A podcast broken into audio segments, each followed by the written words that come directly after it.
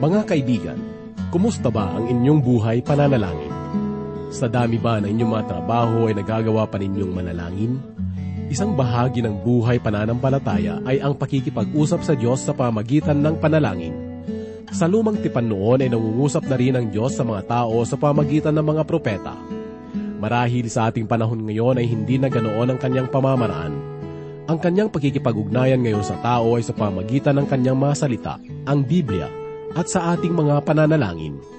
Basahin natin ang sinabi ni Apostol Pablo sa mga taga-Filipos tungkol sa pananalangin na makikita sa ikaapat na kabanata, mga talatang ika-anim at ikapito.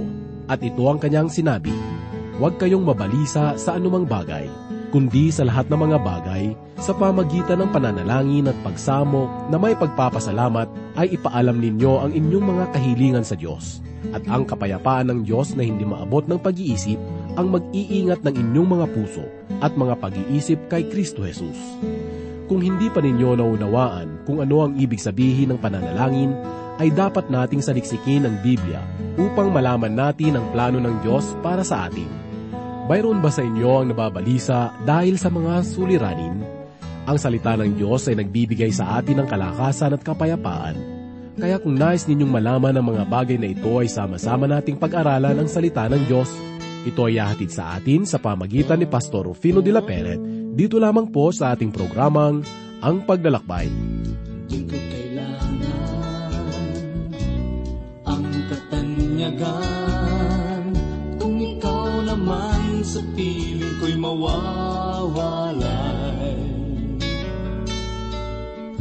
Mas nanaisin ko ang kapiling ka sa buhay kahit ako'y dukha na lang. O Jesus, pakinggan mo ang pagsamo ko. Pag-ingatan mo ang landas kong patungo sa'yo. Ang aking buhay ay di ko matanto. Pag-ingatan mo ako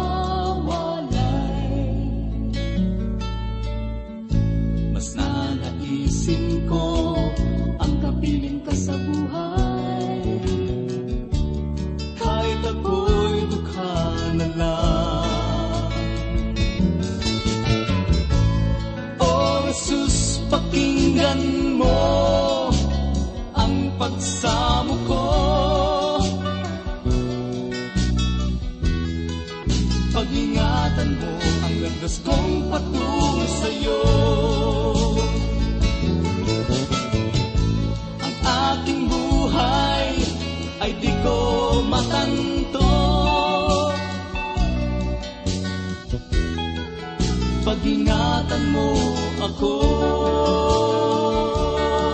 Jesus ko Sa oras na ito ay muli pong sumasa inyo ang inyong kaibigan at pastor sa Himpapawid, Rufino de la Peret. At sa ating pag-aaral at pagbubulay sa oras na ito ay hahanguin po natin sa sulat ni Apostol Pablo sa aklat ng mga taga-Efeso. At sa oras na ito ay hanguin po natin ang ating pag-aaral at pagbubulay sa aklat ng Efeso Kabanatang 4, talatang 7 hanggang siyam. Patuloy po nating pag-aralan at pagbulay-bulayan ang mga pahayag ni Apostol Pablo sa aklat ng Filipos Kabanatang 4, ikapitong talata hanggang ikasyam. Ang mga talatang ito ay naglalaman ng mga bagay na makapagbibigay ng gabay para sa ating pang-araw-araw na buhay. Magsisilbing tanglaw sa ating landas ang salita ng Diyos. Wala nang ibang bagay na maaring maging gabay sa buhay na ito tungo sa ipinangakong buhay na walang hanggan. Noong ako ay hindi pa mananampalataya, ang Biblia para sa akin ay isang pangkaraniwang aklat lamang. Ngunit isang bagay na pinagkakaabalahan ng mga matatanda sa simbahan. Ngunit nung tinanggap ko na ang Panginoong Hesus sa aking buhay, lubos kong naunawaan na tanging ang salita ng Diyos lamang ang makapagbibigay ng tamang gabay sa buhay samantalang tayo ay nabubuhay dito sa magulong sanglibutan. Hindi natin maililingid ang katotohanan tungkol sa mga masasamang nangyayari dito sa sanglibutan ngayon.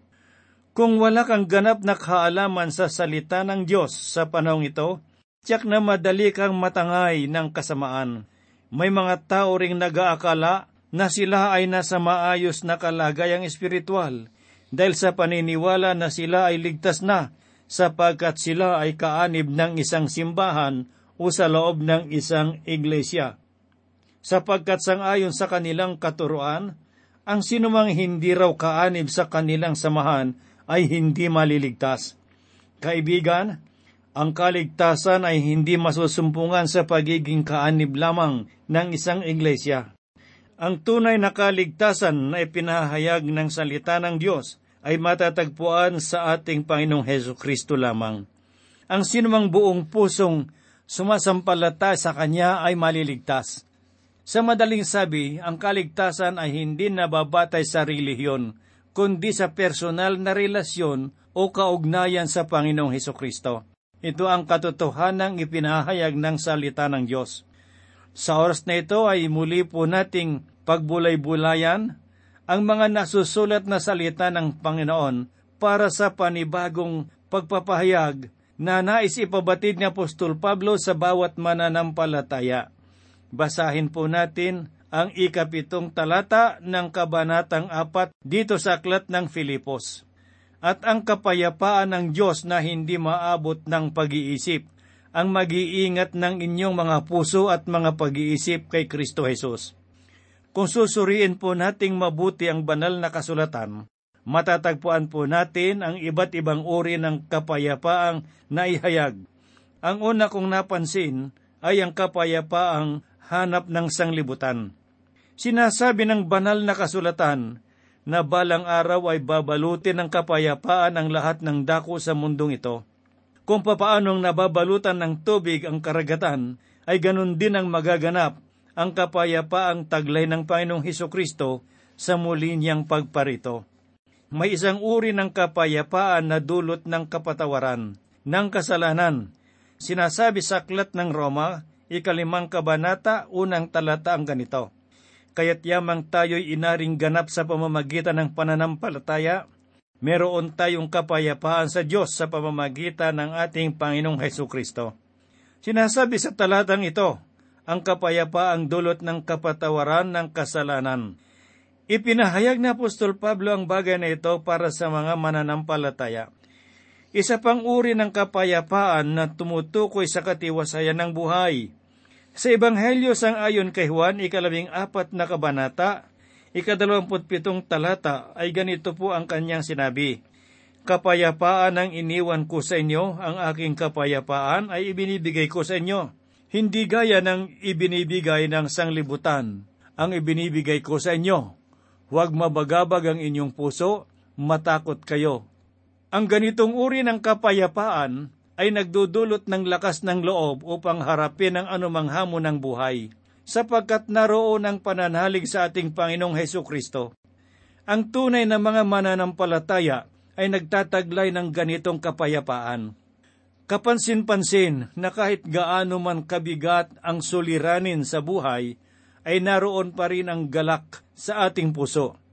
Ang ganitong uri ng kapayapaan ang kailangan sa buhay ng bawat mananampalataya, ngunit hindi ganitong uri ng kapayapaan ang sinasabi ng talata na ating pinag-aaralan ngayon.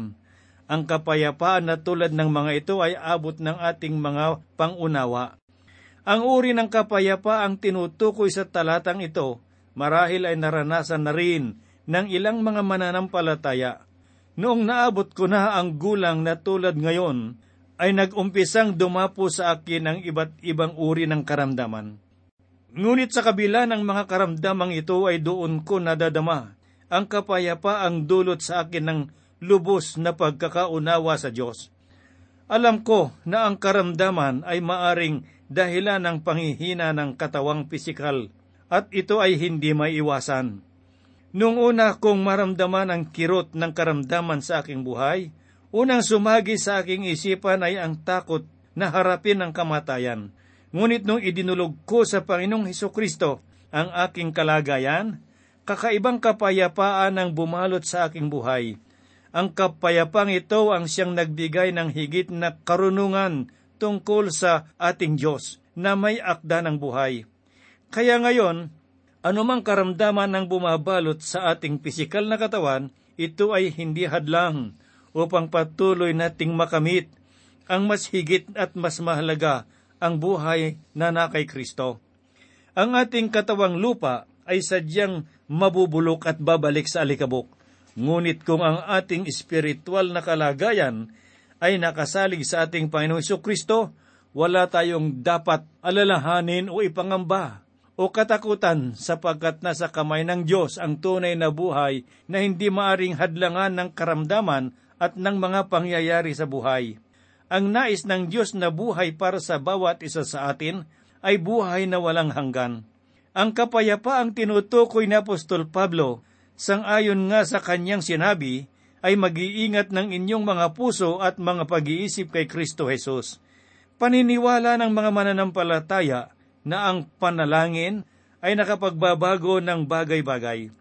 Tunay na ang pananalangin ay nakapagpapabago ng mga bagay-bagay, ngunit hindi gayon ang pinakalayunin ng pananalangin. Ang mga nakaraang talata ay kapansin-pansin na binabanggit ang tungkol sa mga alalahanin sa buhay, ngunit sa talatang ito ay ipinahayag ang tungkol sa kapayapaang dulot ng pananampalataya sa Diyos. Sa gitna ng mga alalahanin ng mga suliranin sa buhay at kapayapaang dulot ng pananampalataya ay naroon ang pananalangin. Maaring makamit natin ang kapayapaan sa gitna ng iba't ibang suliranin. Hindi na kailangang baguhin pa ang mga bagay na nakapalibot sa ating buhay kung tunay na nasa puso natin ang kapayapaang dulot ng pananampalataya sa Diyos ang anumang bagyo sa buhay ay patuloy pa ring hahagupit. Ang alon ng buhay ay patuloy pa ring nagngangalit. Ang kulug at kidlat ng buhay ay patuloy pa ring dumadagundong.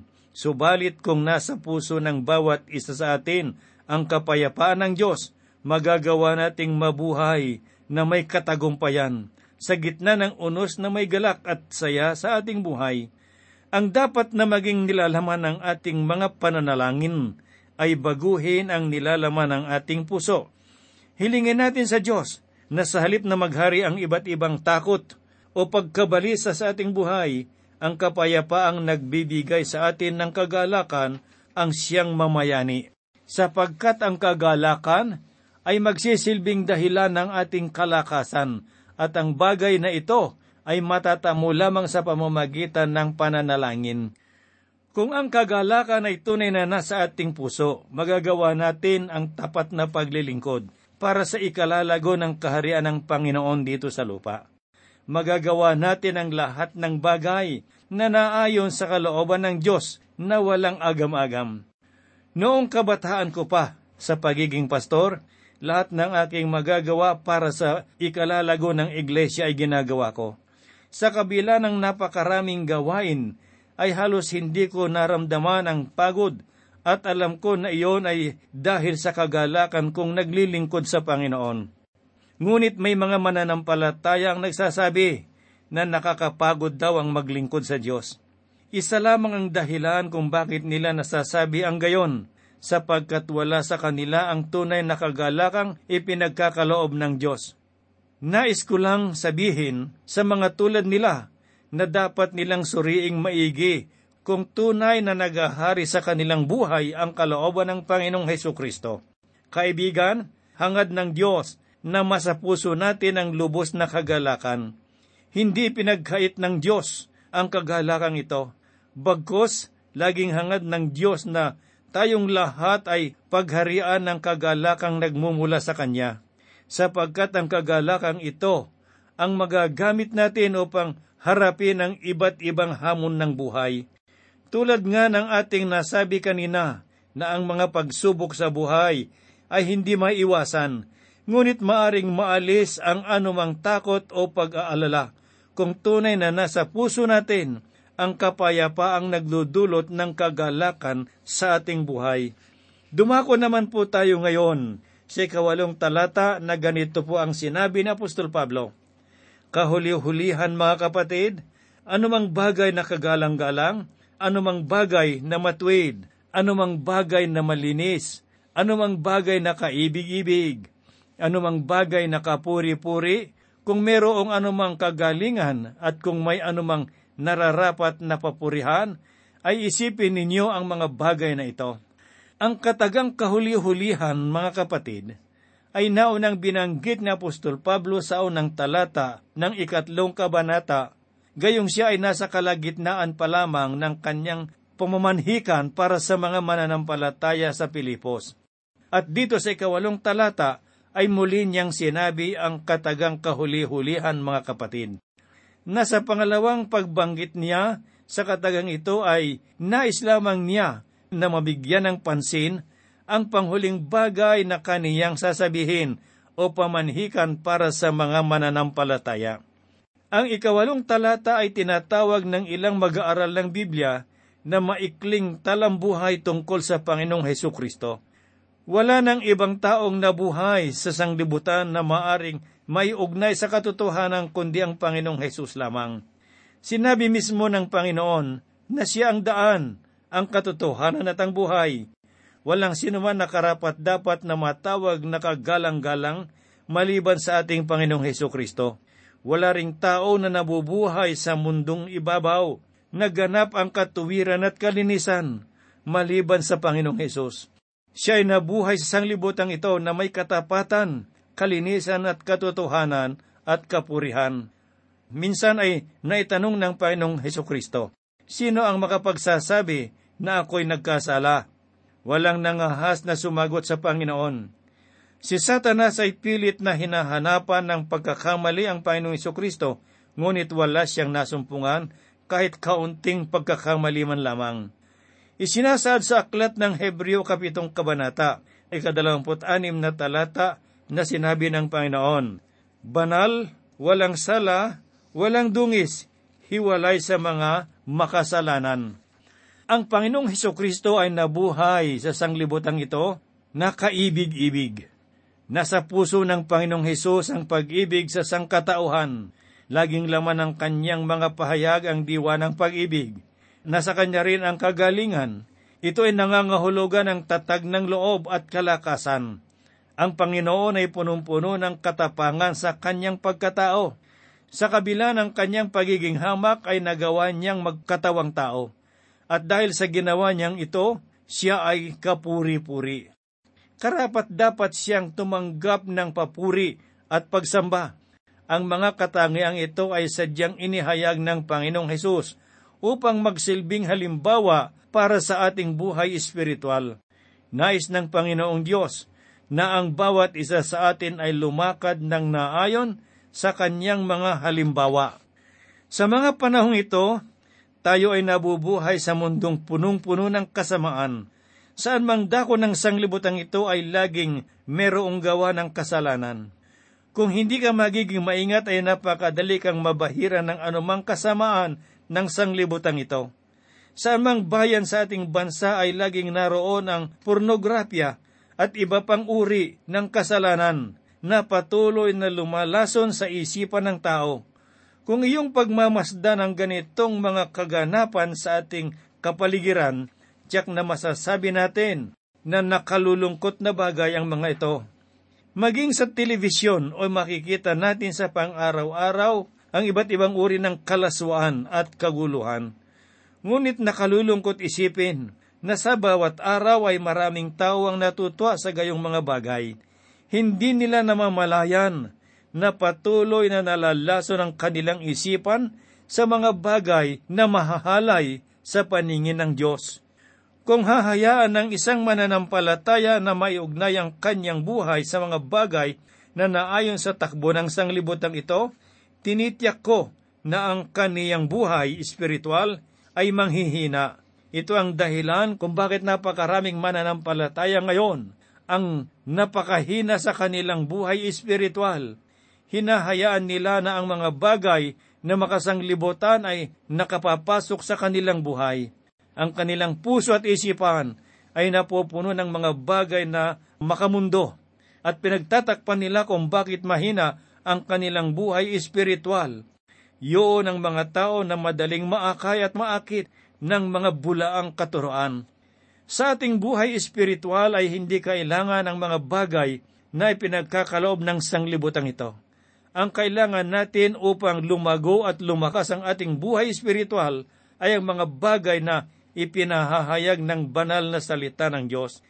Lagi nating pakaisipin ang mga bagay na maaring magdulot ng kalinisan at kabanalan sa ating isipan. Kaibigang nakikinig, nais kong pag-isipan mo ang mga katanungang ito. Una, ilang oras ang iyong inilalaan para sa pagbubulay-bulay sa salita ng Diyos? Pangalawa, sa isang araw, ilang oras ang iyong ginugugol upang pag-isipan ang iyong kaugnayan at katayuan sa harap ng Panginoon. Pangatlo, gaano kadalas ang iyong pakikipag-usap sa Panginoon sa pamamagitan ng pananalangin. Layunin ng Diyos na tayong mga mananampalataya ay lubusang mabago at mapuspos ng kanyang kalwalhatian.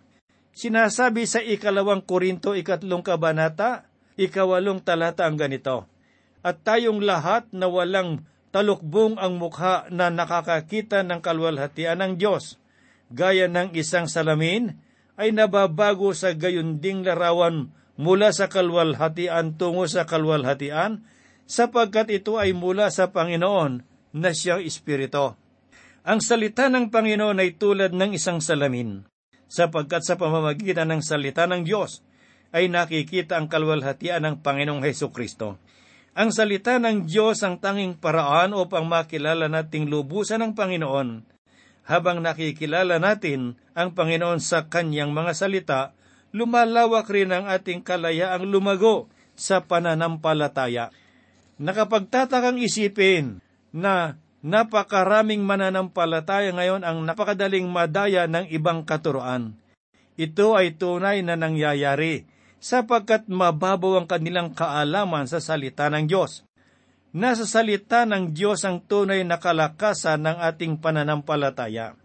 May mga taong dumadalo sa simbahan upang sila ay maaliw ng mga awitin, sila ay nasa loob ng simbahan at ang layunin nila ay maramdaman at iniisip nila na sila ay matwid sa harapan ng Diyos. Subalit, wala sa puso nila ang pagnanais na lumago sa salita ng Panginoon. Kaibigan, tanging ang salita ng Diyos ang makapagbibigay sa atin ng kalakasan at pag-asa. Sa tuwing tayo ay nagugutom, kailangan natin ang tinapay o ng pagkain kailangan natin ang kumain upang mapanauli ang ating pisikal na kalakasan. Gayon din ang ating espiritual na kalagayan. Kailangan natin ang salita ng Diyos bilang pagkain ng ating espiritual na buhay upang lumakas.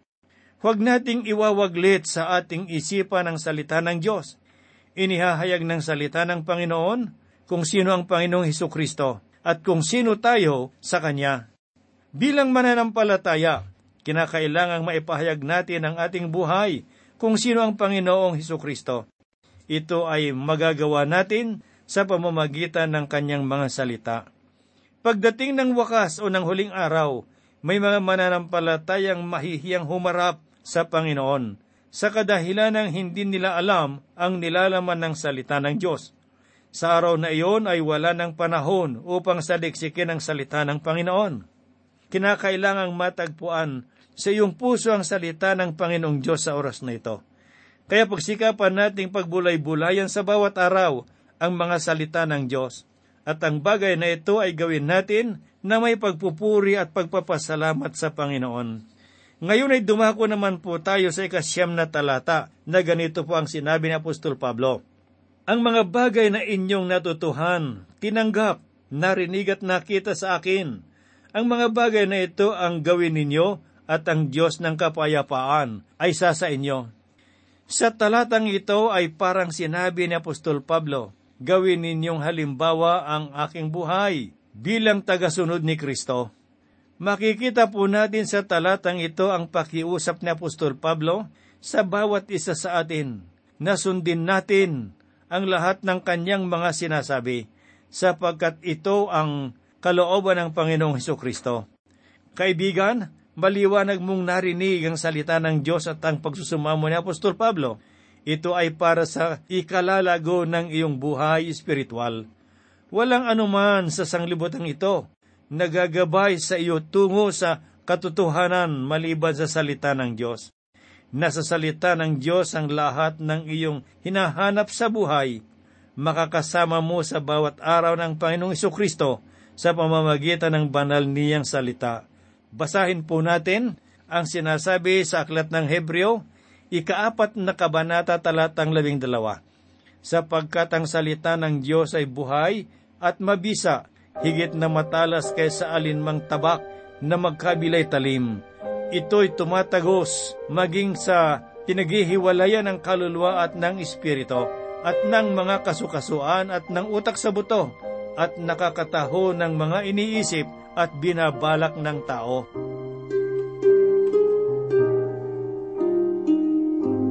Tayo po ay manalangin. Dumudulog kami sa iyo sa oras na ito, Panginoon. Pinupuri ka ramin at pinasasalamatan dahil sa mayamang mga katotohanan na aming nakikita, naririnig, na pag-alaman sa iyong mga salita. Salamat po, Panginoong Diyos, sa mga salita mo. At iingatan po namin sa aming mga puso ang mga salitang ito upang huwag kami magkasalalaban sa iyo, sapagkat ang mga salita mo ay tanglaw sa aming buhay. At sa oras na ito, Panginoon, idinadalangin ko sa iyo ang mga kaibigan at mga kapatid na nakikinig ng mga salita mo. Panginoong Diyos, ilagay mo po sa kaibuturan ng puso at isipan ng bawat isa ang mga katotohanan ito at huwag mong ipahintulot na lupaypay o manghina ang bawat isa kanila. Ingatan mo ang lahat ng iyong mga anak sang ayon sa kanilang mga kalagayan sa oras na ito. Umasa po kami na ito'y gagawin mo. Ang lahat po hinihiling namin at idinadalangin sa banal na pangalan ng aming Panginoong Heso Kristo. Amen. Kailan pa man ikaw ang aasahan Kailan pa man ikaw ang siyang lakas Ang tanging tanggulan Anuman ang dumaan.